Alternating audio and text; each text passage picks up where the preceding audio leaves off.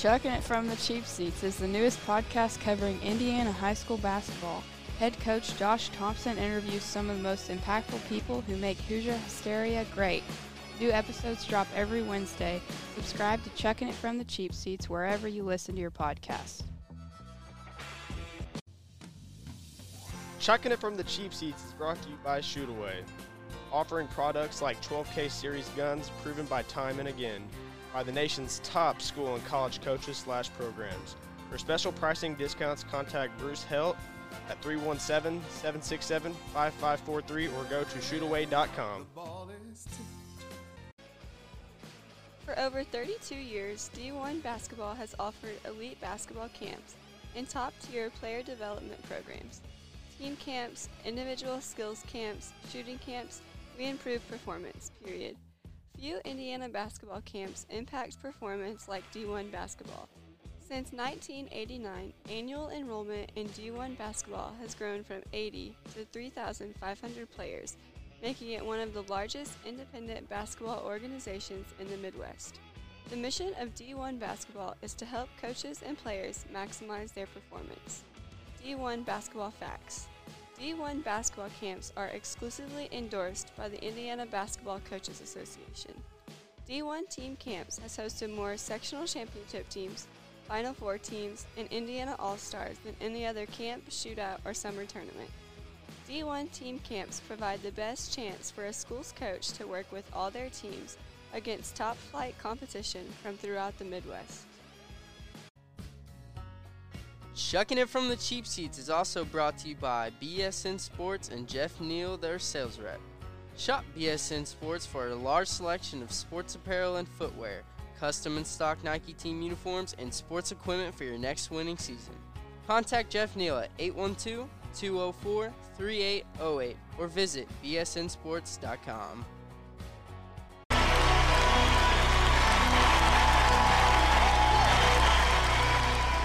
Welcome to this week's edition of Chucking It from the Cheap Seats with me, Coach Josh Thompson, and this week's guest, David Burkett, head man of the South Knox Spartans. We appreciate David being on with us. David has been an assistant coach at the collegiate level, had a lot of success there. Um, he was an assistant for Ron McBride uh, when I was on Ron's staff, so we coached together at Bloomfield. And then now David uh, has been at South Knox for the last couple years as an assistant for Mark Rohr, now the head coach at Gibson Southern. And over the last couple years, David has assumed the helm as the head coach at South Knox. He's going to talk to us today about the Spartans. He's going to talk to us about uh, running his own business at a very high level and how he balances all of that. Uh, thanks for joining us today on Chucking It from the Cheap Seats. We hope you enjoy it. All right, this week on Chucking It from the Cheap Seats, the podcast uh, brought to you by the Barr-Reeve Media Class. We have the head coach of the South Knox Spartans on with us, a good friend of mine, a friend of a long time, head coach David Burkett. David, how you doing this morning? I'm good, Josh. How are you this morning? I'm doing well. And the thing is, is anytime you get to talk to me, you're doing well. I mean, I, that's that's exactly right. That is hundred percent correct. I mean, I brighten everybody's day, but especially I, yours, especially yours. Uh, I mean, I, I agree totally. I mean, agree totally. We've, I mean, we've we've had this opportunity. That's why I've had so many bright days in my life. We've done this for a lot of years. Absolutely. Well, hey, David, for our listeners, maybe in the northern part of the state, um, different pockets um, that aren't real familiar with you and, and your story and how you got to where you're at today, um, tell our listeners a little bit about David Burkett and how you got to this point in your coaching career.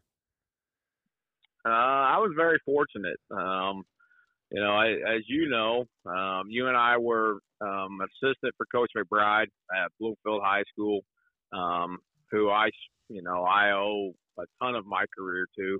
Um, taught me and you and, and so many others, you know, how to scout and how to game plan, and and and in my eyes, you know, he he is the best um, at how to game plan for an opponent, how to break down film. Um, you know, and then after, you know, I left Bloomfield, um, I was fortunate enough to take a job at St. Joseph's College and began uh, coaching Division two basketball. Mm-hmm. Um, I was with Linc Darner mm-hmm. at St. Joseph's College in, in northern Indiana for three years. Um, we won uh, the GLVC or the Great Lakes Valley title there, both the, the regular season and the conference championship, and Mhm. and um, you know, and in Linc's final season there at St. Joe, at St. Joe, excuse me, uh, we went 31 and three. Um, you know, which is, is is the best record in school history there at at St. Joe. Mhm.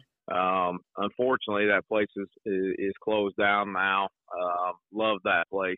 Um, but uh, after that, I went on to Drury University in Springfield, Missouri. Uh, was there for a year. Um, won the the school's first conference championship at, at Drury University. Um, you know, love those guys. It's probably one of the best group of individuals I've ever been around. Those guys were amazing. Um, and then uh, got the call from Linc um, to come to Florida Southern, where he where he had left St. Joe and took a job down there. And I, I was at Florida Southern, um, you know, for a period of time as well. Um, won the conference championship every every year down there. Um, was in the NCAA tournament every single year down there, and then uh, last stop before uh, I came back home, I was in Tulane for a year uh, with Ed Conroy. Um, got to know Ed real well. Uh, the guy who got me in down there was a guy by the name of Jeff Strohm. Um, Jeff was a good friend of mine uh, from uh, the days at Utah um, when I used to, to go out to Utah and, and you know see Coach Majerus and, and try to learn from him. Um, but uh, Coach Majerus lived in a hotel room, Mhm. so um, since he couldn't, there was no place for him to put me up. He uh, he always put me up at Jeff's house, and I'd stay with Jeff and his wife. Jeff and I became gr- great friends. Um, got me on a Tulane there. Um, then came back home, and um, when I came back home, um, uh, you asked me to uh, help with an AAU team the the first year I was back home, and I did that. Um, got to know a guy by the name of Mark Rohr uh, down at South Knox, Mhm. and uh, Mark asked me if I would if I'd be a part of his staff, and um, you know, of course, Kelly wasn't thrilled about that because she thought you know maybe we might have some time to ourselves, but that didn't last long. and and uh, took the job, and um, you know, been at South Knox ever since. Yeah, you know, you mentioned a lot of different names through there, and and the one that sticks out to me is Kelly because you guys have been married now how long? Uh, twenty no, uh, it seems like twenty five years, but no, we've been married eight eight years now. Yeah, yeah, she's a good one. She's a, she's definitely bought into um, being a part of what you do, and and you and I both know that's tremendously important. Yeah, it, it is. Um, because I mean, they they get the raw end of the deal. I mean, um, I you know, people don't understand the amount of time, and you know, I blame that on Coach McBride because you know, when when we were assistants for Coach McBride, I mean, you you never went home. Yeah. Um, I mean, my assistants have it easy compared to what you and I did, and Mhm. the fact of we had a double weekend. Uh, there, if we left before two thirty in the morning, it was a good night Oh you know, yeah, now, you know, now Weichel he left it. Uh, you know, he, amazingly something came up with Weichel. He he was gone by, you know, he was gone by midnight. But uh, you know, you and I were there so, you know all hours in the morning with Coach. And, um, you know, Now, my, my favorite my favorite Steve Weichel story. I don't. uh, This is this is all about you, but I want to drop a Steve Weichel story. My favorite Steve Weichel story, and I won't explain exactly what happened on the film, but was me waking him up one time at about two thirty in the morning watching a West Vigo film. And what what had happened on the film, I was dying laughing, and he was over there sleeping on the couch, and and just just that memory of me and him being there, and in that moment, and him waking up, and then dying laughing at the film too. But yeah, there were definitely a lot of late nights there, you know, working for Coach McBride's staff, and we're going to talk more about him in a little bit. But one of the things that that obviously knowing you, um, and, and you brought this name up early, you did a lot of going around and working college camps and trying to make connections that way because originally your intentions were to try to make it as a college coach and you spent a lot of time out there at Utah at Rick Majerus's camp. So just talk a little bit about working Coach Majerus's camps and some of the other things that you did to quote unquote pay your dues in in that part of the business. so um, I mean, when I when I uh, knew my playing career was over, um, I sent out a bunch of letters. I sent one to Coach Majerus, and I sent one to Roy Williams, Dean Smith. Mm-hmm. You know, back at, back in these times because Roy was Yeah. still at Kansas. Yeah. Um, you know, and and you know, just sent a bunch of letters out to people, Mm-hmm. and um, I got um, you know, one back from John Wooden, Mhm. and I got one back from Rick Majerus. And the letter from Coach Majerus said, "If you're that interested in becoming a good coach, I'm at, I'm that interested in meeting you." Mm-hmm. And I was Coach McBride's assistant cross country coach at the time as well. Yeah. And um, you know, we were in the sectional, um, and Coach Majerus wanted me to come out like that first week uh, because they had multiple practices. Uh huh. Um, because they would practice twice on Saturday, twice on Sundays, stuff like that. Yeah. Um, so luckily uh, and unfortunately for the kids, we didn't we didn't advance out of the sectional, and I was able to, to get a flight booked to to go to go to Utah. Um, like I said, Mhm. Coach Majerus, he was uh, he was one of a kind. Yeah. Um, huge attention to detail, and I mean huge attention to detail. Um, but just a different guy. Like I said, lived in a hotel, Mhm. uh, was never married his entire coaching career. Um, was basketball twenty four seven. Uh-huh. I mean twenty four seven. yeah. Um, and I'd never been to Utah, nothing. Um, Mm. so I mean, I get off the plane, Salt Lake City. Um, you know, he's got guys there to pick me up. Uh, a guy that's that's becoming, you know, a, a decent college assistant and now head coach himself. And Scott Garson was his manager. Um, you know, so I got to know Scott real well. And then, like I said, I stayed at Jeff's house. So I get up every morning, go, go in the office with Jeff. Mhm. Well, um, Coach Majerus was a huge film guy. Yeah. So he would told me first day, like, all right, my whole vault of films here is at your disposal.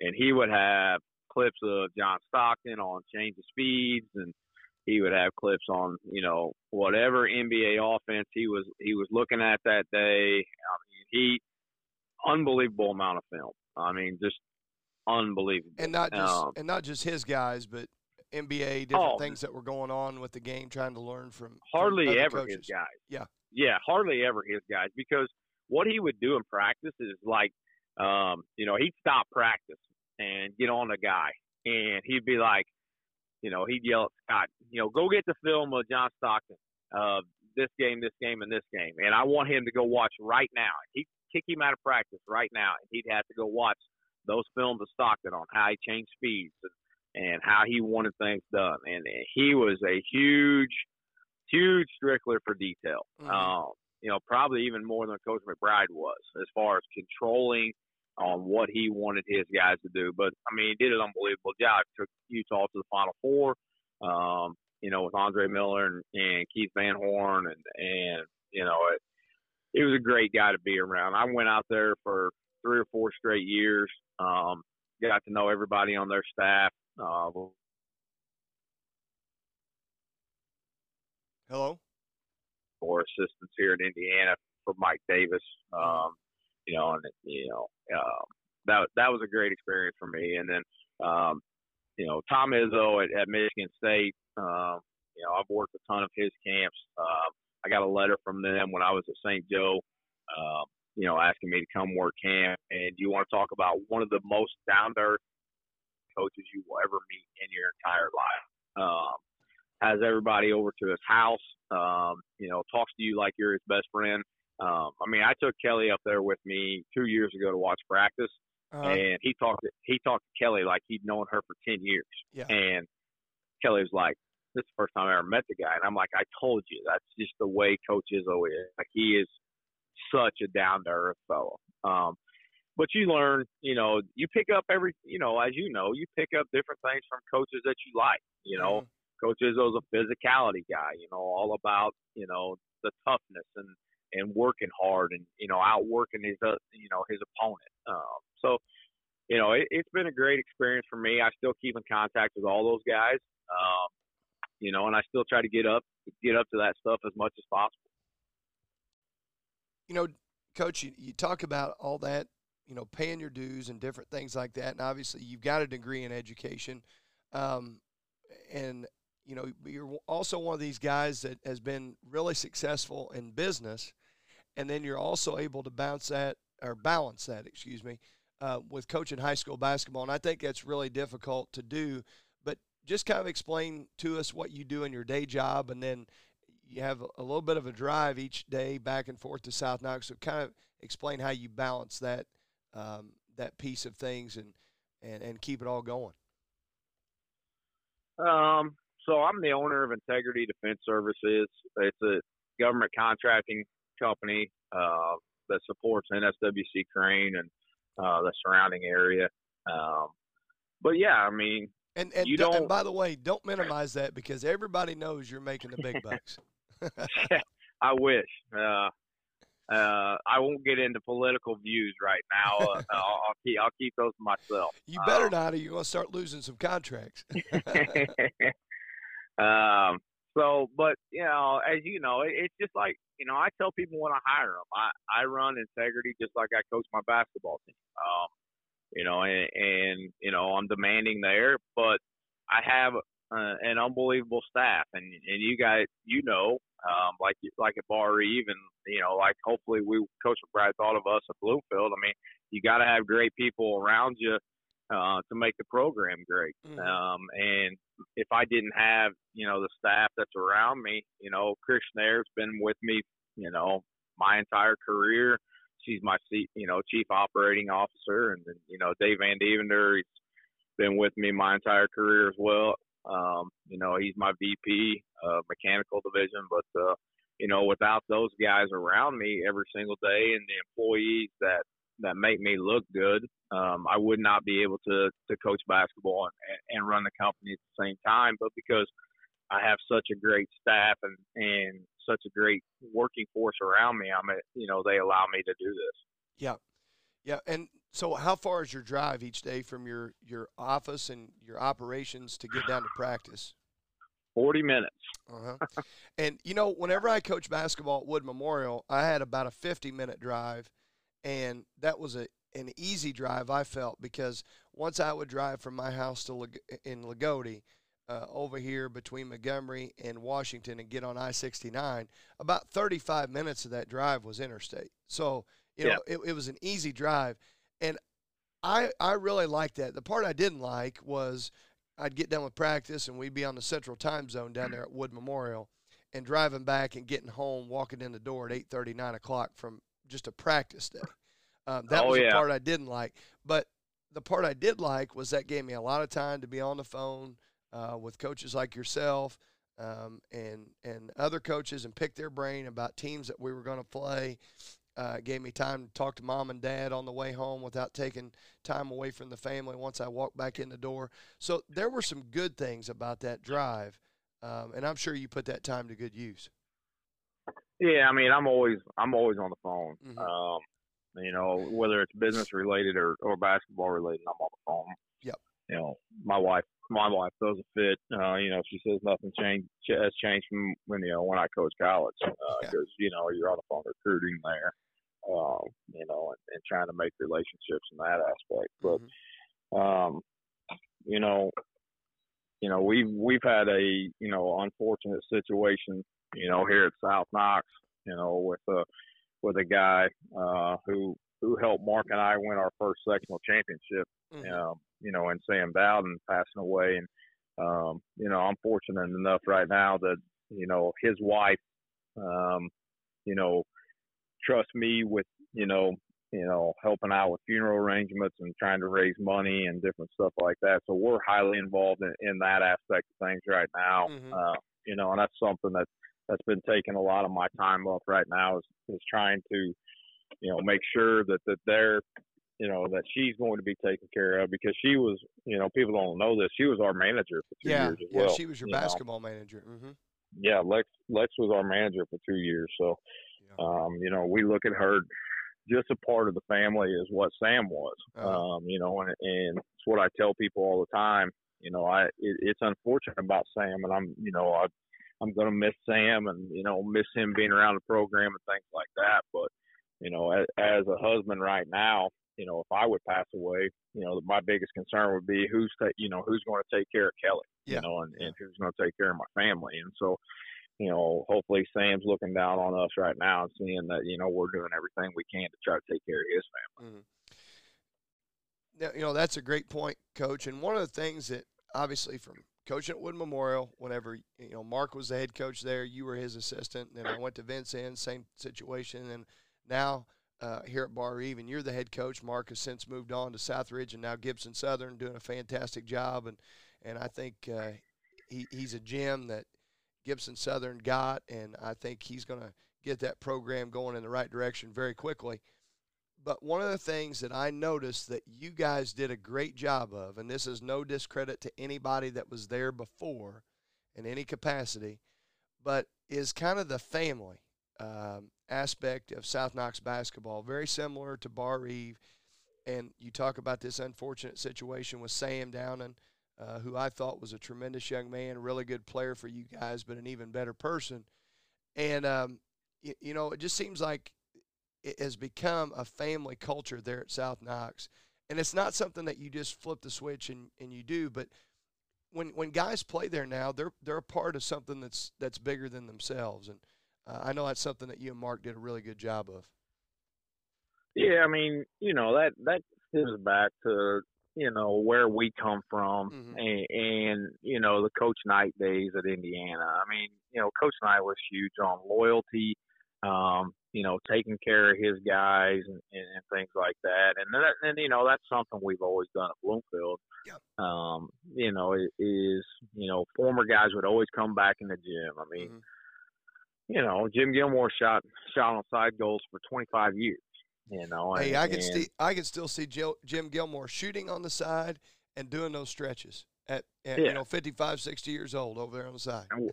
with the same sweatsuit on, you know, every you know every every single day, in the, in the same hat, you Yeah, know, yeah. um, same veterans hat, Yeah. you know, um, but you know it's it's that type of thing that I think is extremely important because these guys need to understand, hmm you know, who laid the groundwork before them to make the program what it is today, and then also, you know, they need to, you know, have you know what you know skin in the game or value hmm to carry on the tradition. Yep. Um, you know, and I, I think that, uh, you know, as you know, success is all part of that. hmm Um, you know, Keith, you know, Keith Doge is, is wonderful. Um, you know, does all of our radio and Absolutely, you he's one of the best in the business. Yeah. yeah, because he cares. Mhm. Um, but you know, to, you know, as he told us, you know, this is the longest, you know, winning stretch in South Knox basketball history.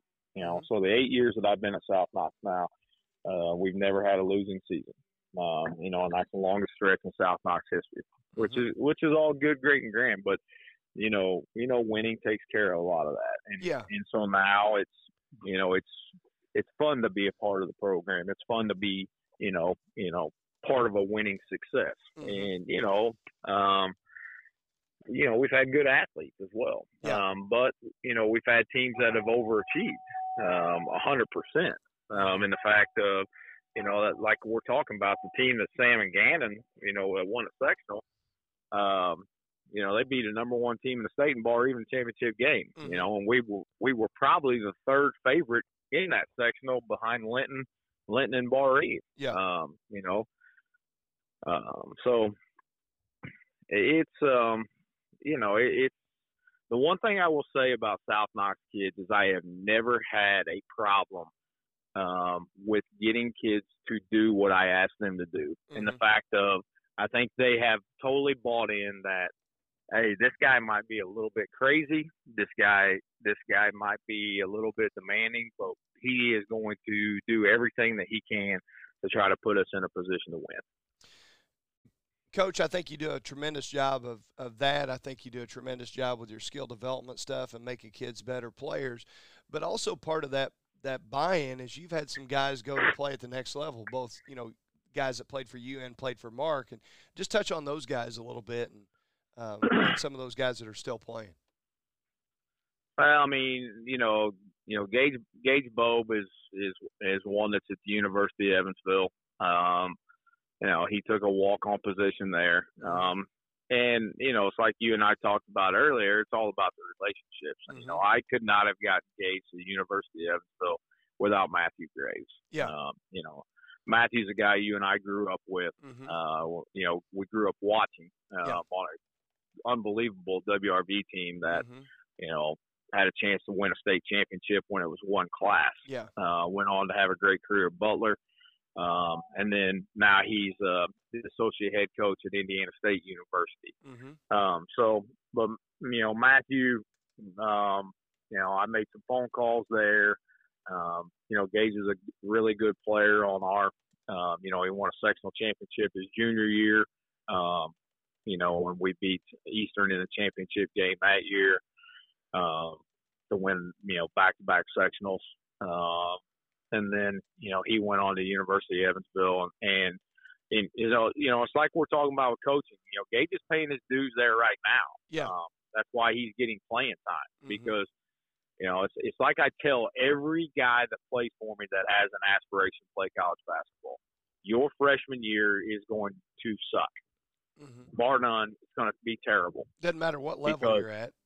Nah, Yeah. because we don't have, you know, we don't have the, you know, the five star guys that are going to start from day one, and even those guys are going to have their bumps and bruises. Yeah. But, and you know, when you have to start at the bottom and work your way back up to the top, Mhm. you know, it takes it takes a mindset. Um, Mhm. and you know, Gage has battled through that. We've had discussions. Um, you know, just this summer, you know, we had discussions on, you know, whether he was going to stay or whether he was going to go. And I, you know, you just tell, you just give him facts, Yeah. you know, and say, if you do this, this is what could happen. Yeah. If you do this, you know, this is also what could happen. Mm-hmm. Um, and you know, if you're any, if you care about your kids any at all, you look at look at your basketball players as your own kid. Yeah. You know, Kelly and I don't have any kids, so Mhm. that's what I tell everybody all the time. I got 18 new ones every year. Um, and you know, I try to look at, you know, I try to look at them like my family. So Uh-huh. I'm I'm trying to give Gage and Justin advice on, you know, just what it takes to get to that level Mhm. and the the hardships that you're going to face if you want to reach your goal. Yeah. Um, Well, like you, And- you talk and- about with the hardships, playing at that next level. Um, Matt Moore, good friend of mine, head coach at, at Warsaw. You know, he was at the college level, kind of like you, where you kind of reversed it, where you went college coaching, and then now you're you're a high school coach. And one of the th- one of the things that he said he disliked about coaching at the college level was, yeah, you could build relationships with your players, but as soon as you landed a recruit, you were actually recruiting a guy that was hopefully better than that guy at that spot so you improve that way and and he said you know if you're a college player you're constantly battling that you're never comfortable in a position as a college player he's right. I mean, you're always, I mean, you're always looking over your shoulder. Mhm. Um, but you know, college coach every day on that aspect of, you know, that competition makes you better. Mhm. Uh, Yeah, it does. Um, but there also, as, as you know, there has to be a trust factor between you and the head coach. Yeah. I mean, if that days, that's what I tell everybody. I mean, they've got more at their fingertips nowadays than what you and I ever dreamed of. Mm-hmm. I mean, the way we played basketball, you know, from Uncle Jeff back in back when you and I were growing up was Uncle Jeff said, "Do this," and you didn't backtalk, and you did it, no matter whether you wanted to or not. amen to Um, that yeah I mean, you didn't even think about second guessing that person. Mhm. I mean, you did, and that's that's the way it was done, and there was no questions asked. Yeah. I mean, nowadays, you know, you and I might get asked twelve questions in practice, and you're Mhm. like, "What are you talking? Like, just do what I tell you." Um, but you know, once you get that trust factor established, I Mhm. mean, then then they'll run through a brick wall for you. yes Um, but you know, that's the thing uh, that I've always felt is, you know, you can you can lack in the X's and O's category, Mhm. but if you lack in the relationships category, then you, you're never going to make you're gonna, never going to make it as a head coach. you're going to struggle. Yeah. You know, David, one of the things that, that you and I feel like we were I don't want to say learned, it was almost that, that we were taught to embrace this, was playing a difficult schedule to prepare you for March. And, you know, there, there's no secret that if the South Knox Spartans, who I think are going to be really good, I think, you know, I, I, don't, I don't want to say you're going to be sneaky good this year because you're not sneaking up on me how good you're going to be. Um, and we'll be lucky to win two games. And I was getting ready to say, don't tell everybody you're going to win three games this year. Um, but one of the things that that we learned coaching with Coach McBride and, and being in that that Bloomfield system was that you beef your schedule up to get yourself ready for March. And, and obviously, you know, you, you've got a, a, tough task to handle there with Linton. Um, I think they're very good. Um, but just talk about what you've done with the schedule uh, since you've become the head coach at South Knox to prepare your guys for March. well, I mean that that's exactly right. I mean that's I mean that's where we learned it from. But you know another thing, Josh. I mean the one thing that you and I knew growing up, and this is what drives me crazy, um, that we grew up in a one class system for the most part. Mm-hmm. All right. So for us, you had to beat Terre Haute North, Terre Haute South, you know, Bedford North, Lawrence, these schools to advance. Mm-hmm. Um, now, you know, it, it if South Knox would beat Barr-Reeve, uh, it, it would, you know, it, it's a huge deal. You know, if South Knox beat Vincennes Lincoln, mm-hmm. you know, um, it, it's a huge deal. Yeah. You know, I'm trying to get it to where these kids, you know, were like you've got with the Bar E program, you expect to win every single night out. Yeah. Um, so you've got to play the programs, you know, like the Evansville Reitz, like the Evansville Bossies. Mm-hmm. Um, you know, we played Bedford.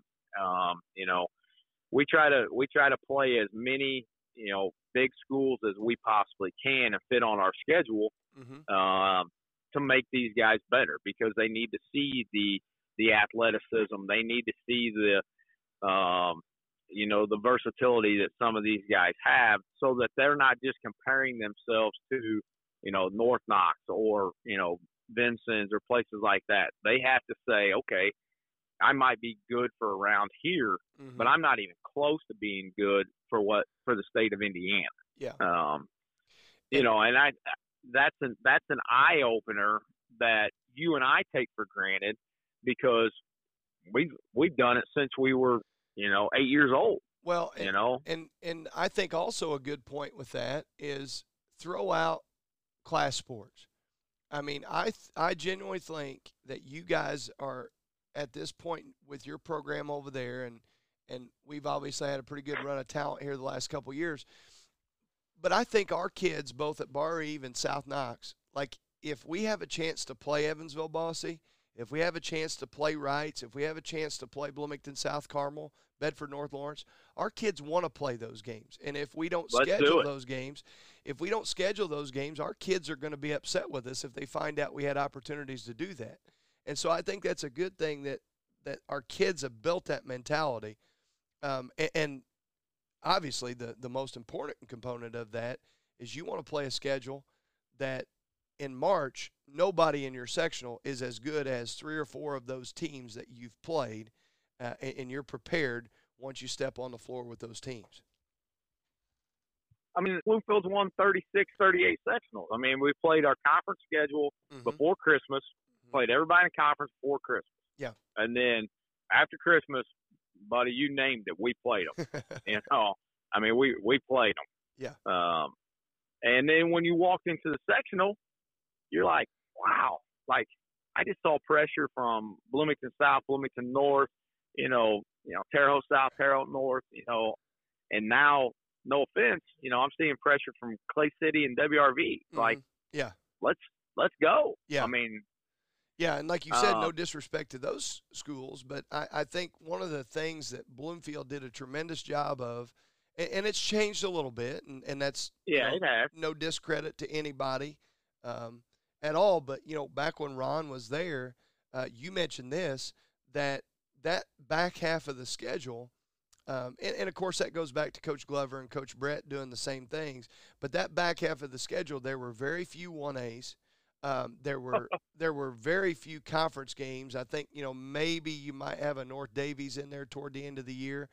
Maybe, yeah. You know, but you were playing a lot of schools that were way above uh, as far as a classification and and most of the time a basketball uh, physicality level than the teams that were going to be in your sectional. And I think that bred a lot of success over the years. The only one A we had was Loogootee Mhm. uh, when we double weekend with Washington. Mm-hmm. Uh, you know, but every night, and, and that was good for a coaching staff as well because, you know, as you you and I growing up, you know, as, as young coaches, we had to scout hard every single night. oh yeah. I mean, every night we're breaking down film because, you know, it was we knew coach didn't even have to tell us. We knew we could lose that game. Mhm. You know, Yeah. we knew if we weren't prepared, we could easily lose that game. And and that's one of the things that I wanted to touch on too, David, with with you and I, you know, coaching under Ron, and you know, I I spend a lot of time, you know, preparing watching film, and I know you do the same thing, and you do a great job of breaking down people and getting sets and and the like. But you know, it, it's almost I, I don't know, it, it, it's almost where you become consumed with preparing your team. And I saw a quote from Bob Knight the other day and it said the only thing that ever really concerned him in coaching was was not winning, was not losing. It was making sure that he had done everything possible to prepare his team for that game. And and once he had done that, he felt at ease. But that was the only thing that worried him. Just touch on you know the amount of preparation that you put in um, as far as getting getting the Spartans ready to play a game. Well, I mean, it's like I told you. I mean, we were, and I'm not trying to discredit anybody else, but to me, we were taught, and I've like I said, I've been around Coach Izzo, Coach Majerus, all of them. But as far as breaking down film and preparing a team in a scouting report, we were around one of the most um, detailed guy there was. Mhm. I mean, um, do, from doing shot charts on every single player to, you know, you know, whether you had to write it in a different ink, whether it was against the zone or man to man, you know, every play. I mean, how many times you and I get told, you know, I don't want to come back with a note that says well, how how good the popcorn was or how the cheerleaders looked. I mean, Yeah. we had to have every single detail, and and that's what you carry over. I mean, when I'm scouting, you know, I understand people want to come up and talk to you and other coaches, but and I'm sure people think that sometimes I'm rude, but that's just that's the mentality he taught in us in the fact of, all right, you can't take one possession off here Mhm. because you might miss, you know, some special hand signal that somebody's doing, or um, you might miss, you know, just some little thing that that the opposing team's giving away to give you that one advantage that you need uh, to let to put your players in a position to succeed. And you know, um, I mean, I watch at least five of every guy re- every game recently, and I'd hate to know how many I watch on Linton Yeah. before the sectional. Well, Um, I, And- I'll just be honest there. and and to go back to a point that you made about how important you know a hand signal or or a special situation may be uh, to getting your guys prepared. You know, I'm I'm sure you talk to your team the same way I do in this aspect. Is that you know no there's no possession in a game of basketball that's really any more important than the other.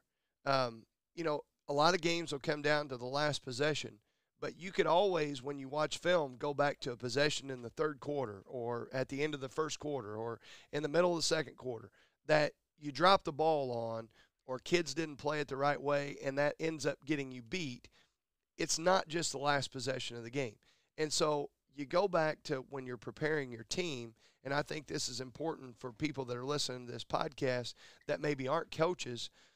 Um, when when coaches get you know, enthralled in the preparation, it's winning that possession in the second quarter that helps your team win. Um, because, like I remember Ron saying, you never want to go into a game and ever have a feeling of, man, I don't know that, you know, I don't know that my team is as prepared as they could be.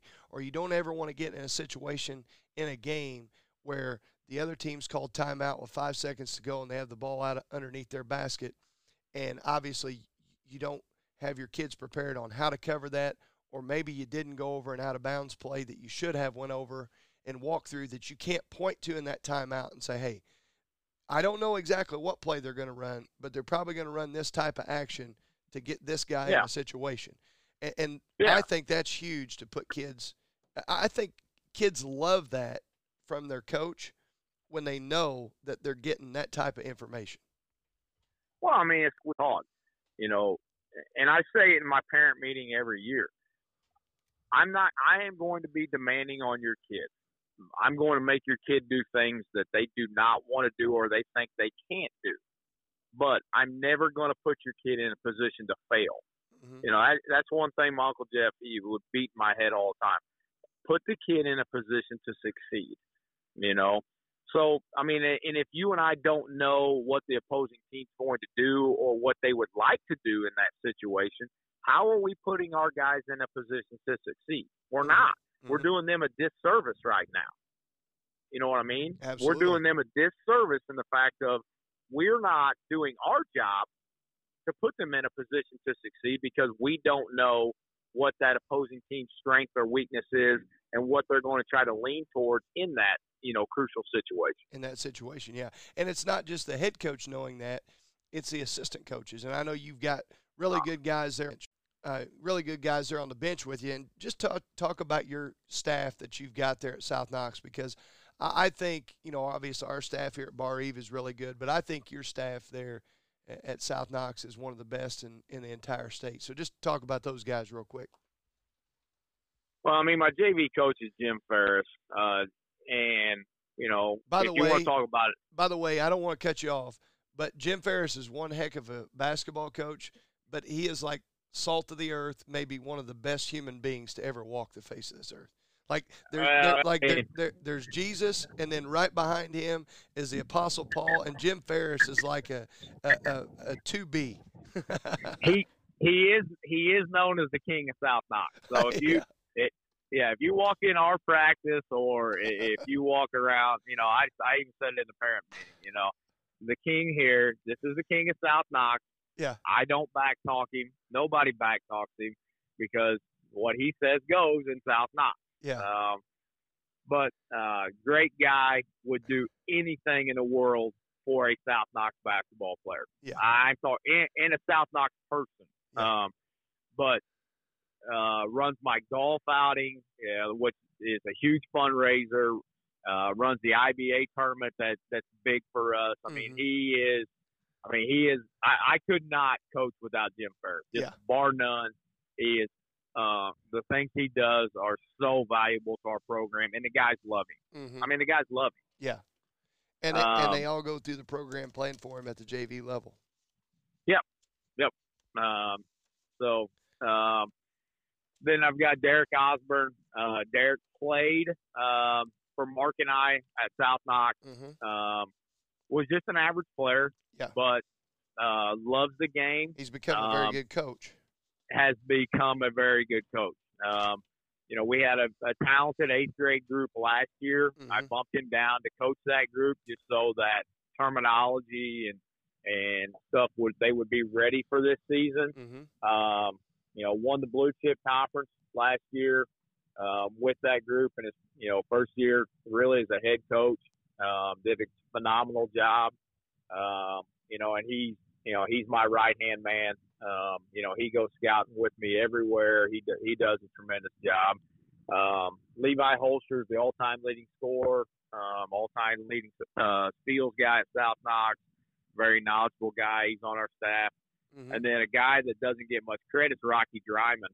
Um, but you know, Rocky played for Sam, uh, won a sectional championship back um, back in the seventies, um, and then also was Joe Patton's um, assistant coach. But uh, he brings a wealth of knowledge as far as you know set plays and help scouting and stuff like that. I mean, Rocky's been a great great uh, aspect of our coaching staff. hmm And you know you can't win. I just I just don't think you can win without really good guys. And you know I I'll go back to Wood Memorial, and I ended up with a really good staff there at Wood Memorial. But early on, you know, that my first year or two there, I was just really kind of piecing things together. And then as we got more developed as a staff and added some guys like Kevin Minke, um, you know, it, it really helped Tim and I. Uh, who really got, got things kind of started there at Wood Memorial when we added some guys, but then we also developed that that comfort level with one another. And I know you and your staff, you guys really complement each other well. Well, David, before we finish up here, I, I want to talk about your team this year, and I've got my scouting stuff out here, so I'm going to take notes off of each one of your guys. Um, but just talk to us a little bit. You don't have to be specific about each kid. Um, you can if you want to, but like I said, I, I you're not sneaking up on me. I think you guys are going to be really good this year. Just talk talk a little bit about the Spartans. I mean, you can ask Tom Graham every time Tom calls me from the newspaper. He gets the same answer every single time that we're terrible. We're I hope we win two games, and if we can guard my grandma, who's rest her soul, she's in the grave right now. If we can guard her, we might be able to win a game or two. You might have a shot. Uh, yeah, might have might have a chance. Uh, but yeah, I mean, we got some guys back. Um, you know, Dakota Candler, um, you know, he's all conference last year, a sophomore. He's back for us. Um, you know, we think he's got a chance to be all right. Um, I, I you know, and then, uh, I think he's really good. And I think he finishes around the rim really well. Uh, he's he's all right. Um, and then uh, you know we've got Dylan Mater back as well. He's another junior um, that started since his freshman year. hmm Um, Brendan Robinson's a is a returning starter as well. Uh, Robinson's a senior this year. He'll play a guard spot as well. hmm Um, and then we'll, um, you know, we'll probably start two new ones this year. Um, you know, and Jackson Thomas uh, played a lot of JV last year, got some varsity minutes, but he's another junior, um, athletic, um, long, and I think kid who's a freshman this year. Um, you know, if you would asked me back this summer before we started summer, I told everybody there's no way he's not going to be ready. Um, he had a really good summer, a Mhm. really good summer. Mhm. Um, so we'll see what he can do. But the biggest thing I'm excited about is, you know, I've got two guys that started for me for two years that are going to come off the bench that I really trust in Tristan Worth and, and Cody Dawson. So, I mean, uh, I, you know, I, I had never really had a bench at South Knox. So, hmm uh, you know, I got two guys for sure. And then Logan Fisher's had a really good uh, start to the season as well. Um, he's another senior. So, you know, I'll bring three seniors off the bench that'll play a lot of minutes for us this year. Yeah, and it's always great whenever you get that buy-in from kids that, especially that, you know, they're going to come in. You got some younger kids that are going to come in. They're going to play in front of those guys, but th- those older guys buying into that and saying, hey, you know, th- this is going to make us better. And if I can be a star in my role coming off the bench, we got a chance to be really good and do some special things. So that that's great to hear. Obviously, not great to hear for uh, teams in this area, but that's great to hear for South Knox. And you know, I I, I the world of you and I think uh, the world of Mark and, and what he did in his time there at South Knox. Um, and, and you guys have definitely got that ship headed in the right direction. And I think come March, um, you know, it's going to be you and the miners, and, and it's it's going to be exciting up there in that sectional. Well, David, we're, we're about out of time, so we we finish things up here with a speed round. So um, I'm going to have you give me the first thing that comes to your mind. If you want to expand on it a little bit, we're not limited to just one one minute, but we have some fun with this. But we also talk a little bit of Talk basketball. yeah, yeah. All right. So make, sure, make sure you ask the right question. yeah, first first question for you is who's your favorite college coach right now? Why? Uh, Tom Izzo, um, like I said earlier, uh, I love the, the amount of toughness uh, Michigan State plays with. I Mhm. have had discussions with him on, though, I think they are going too athletic and need to get some guys who can make shots so that they can get back to competing for a national championship. Okay, sideline attire. What's your go-to? Suit and tie, polo, quarter zip, Bob Huggins look. What? You, what's David Burkett's favorite go-to? 100 percent. I'm suit every game. You know Uh, that. Yeah, yeah. That I, I knew I knew where that was going. I just wanted you to share with our listeners because I don't know Pocket if I. square, pocket square, whole nine yards. Yeah, you're you're dressing to the nines. Um, all right, so your your preference in scouting? Would you rather scout somebody in person or scout them on film? Hundred percent live. Mm-hmm. Hundred percent. Okay, now when you're going and David Burkett's up in the stands and he's scouting the Vikings here at the big ship, what's what's your go-to at the concession stand at halftime? Whatever Oz brings me back, because he's the one that's not going to miss a meal. Okay, so you're not going to the concession stand yourself. You're sending Oz to bring you back some some corn and a diet coke or whatever he brings you back. Yeah, I mean, Oz, Oz is going to taste test everything. So I mean, we might have a little bit of anything: nachos, cheeseburger, you know, whatever. Whatever Oz, Oz is not missing any meal. oh man, you never miss an opportunity to drill somebody when you can. All right. Not that one. I can tell you that. Not Oz. Yep. All right. Hey, favorite professional sports, uh, not necessarily team, but NFL, NBA, Major League Baseball. If I'm going to give you and Kelly tickets, where are you guys going? Um, so if you're giving me tickets, I want to go to the Boston Garden. Uh, I've never been there.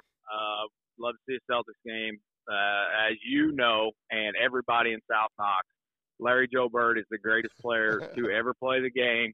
Um, if anybody wants to fight me on it, I will have stats ready to go. So, Hey, uh, but LJB to me is the greatest of all time. hey, now I did say this is a speed round, but I got to stop this here. As you know, I coached at Springs Valley. I Uh, know. And and John Bowles, uh, who was my assistant at Vincennes, is now the head coach at Springs Valley. I got to tell you this quick story. He said that he was in eighth grade basketball practice and they were talking about overcoming mistakes. And if you make a mistake, to not put your head down, so on and so forth. And and he told the kids, he said, "There's only been one man ever walked this earth that was perfect and never made a mistake. And does anybody know who that was?" And he said, without missing a beat, this kid raised his hand and he called on that kid, and the kid goes, Larry Bird.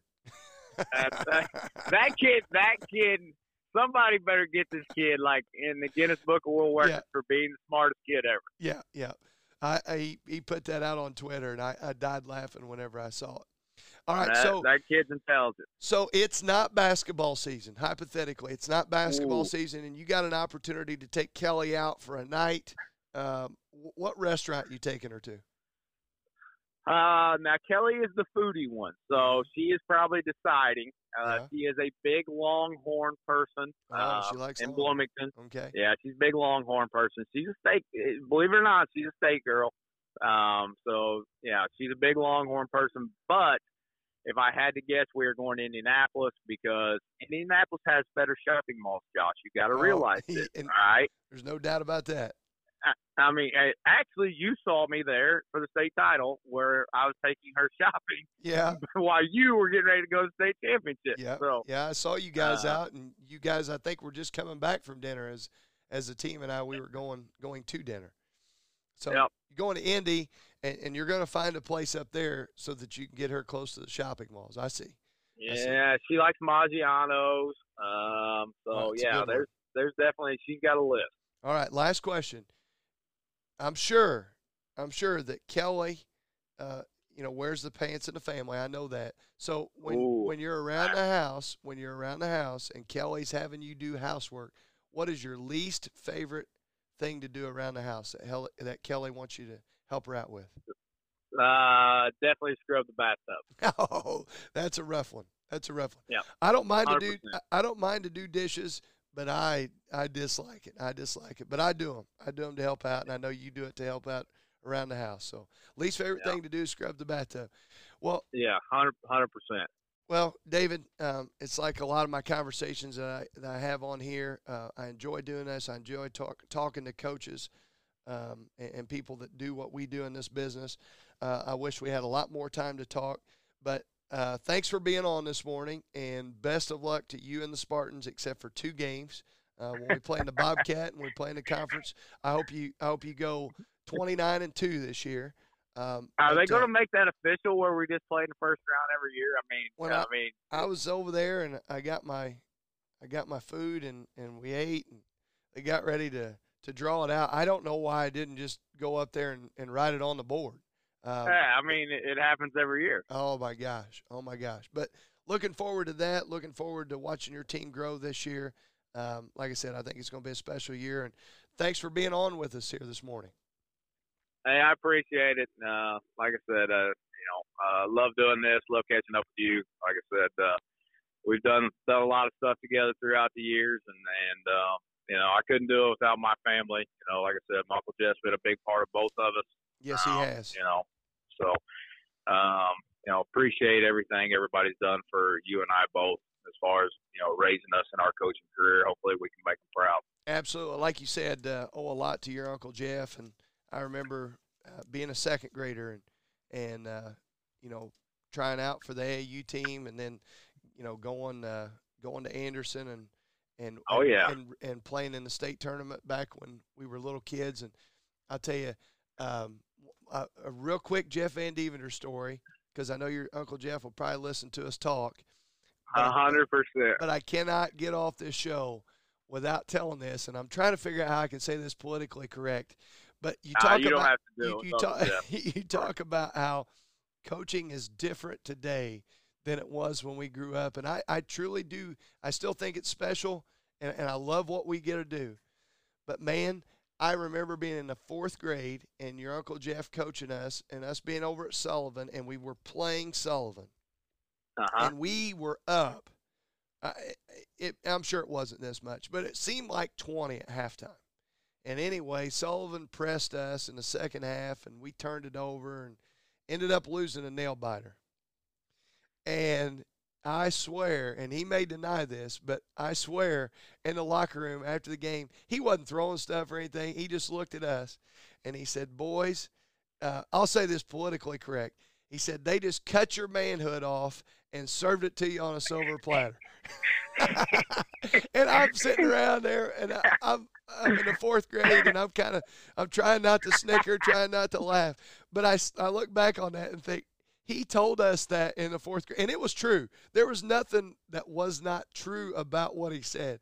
But I just love it now, looking back and thinking, man, I had a coach tell me that in the fourth grade.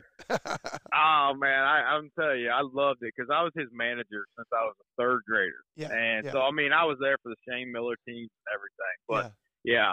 yeah, I, uh, it, some of my greatest memories growing up is is you know being with him in the morning practices. You know, six thirty in the morning in the old gym. Uh-huh, You know, watch, yeah. watching him bust Shane Miller. I mean, he was all. He, Shane Miller got it every single day from Jeff. It was ridiculous. That's fantastic. That's fa- greatest player in Bloomfield history, and your and your Yeah. uncle was on him every single day. Every day. Yeah. Every day. Yeah. Uh, and, and, yeah. and, and, and I'll tell tell this one real quick, uh, too. And I know uh, I'm running short on time, but I, I, I don't want to get off here because I told my coaches this the other day. This Jeff Van Deventer story.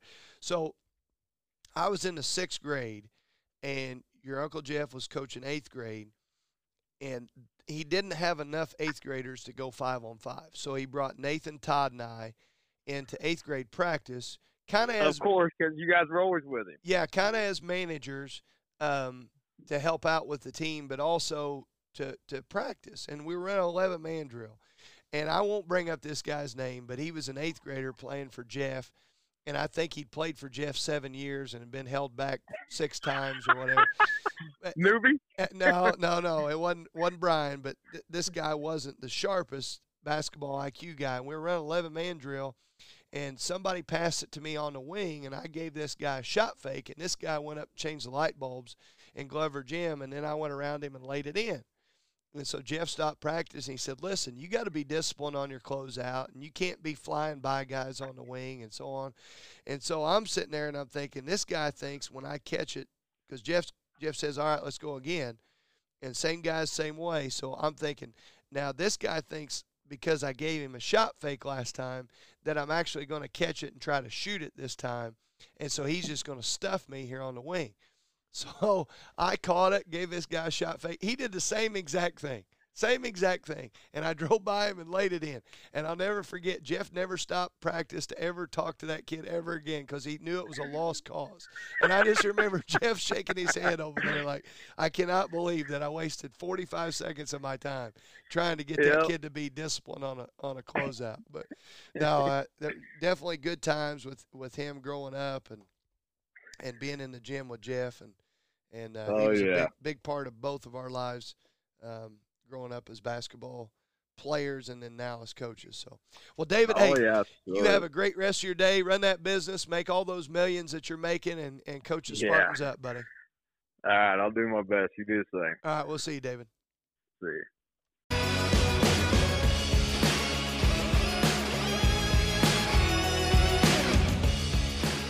You've been listening to Chucking It from the Cheap Seats with Coach Josh Thompson and this past week's guest, David Burkett.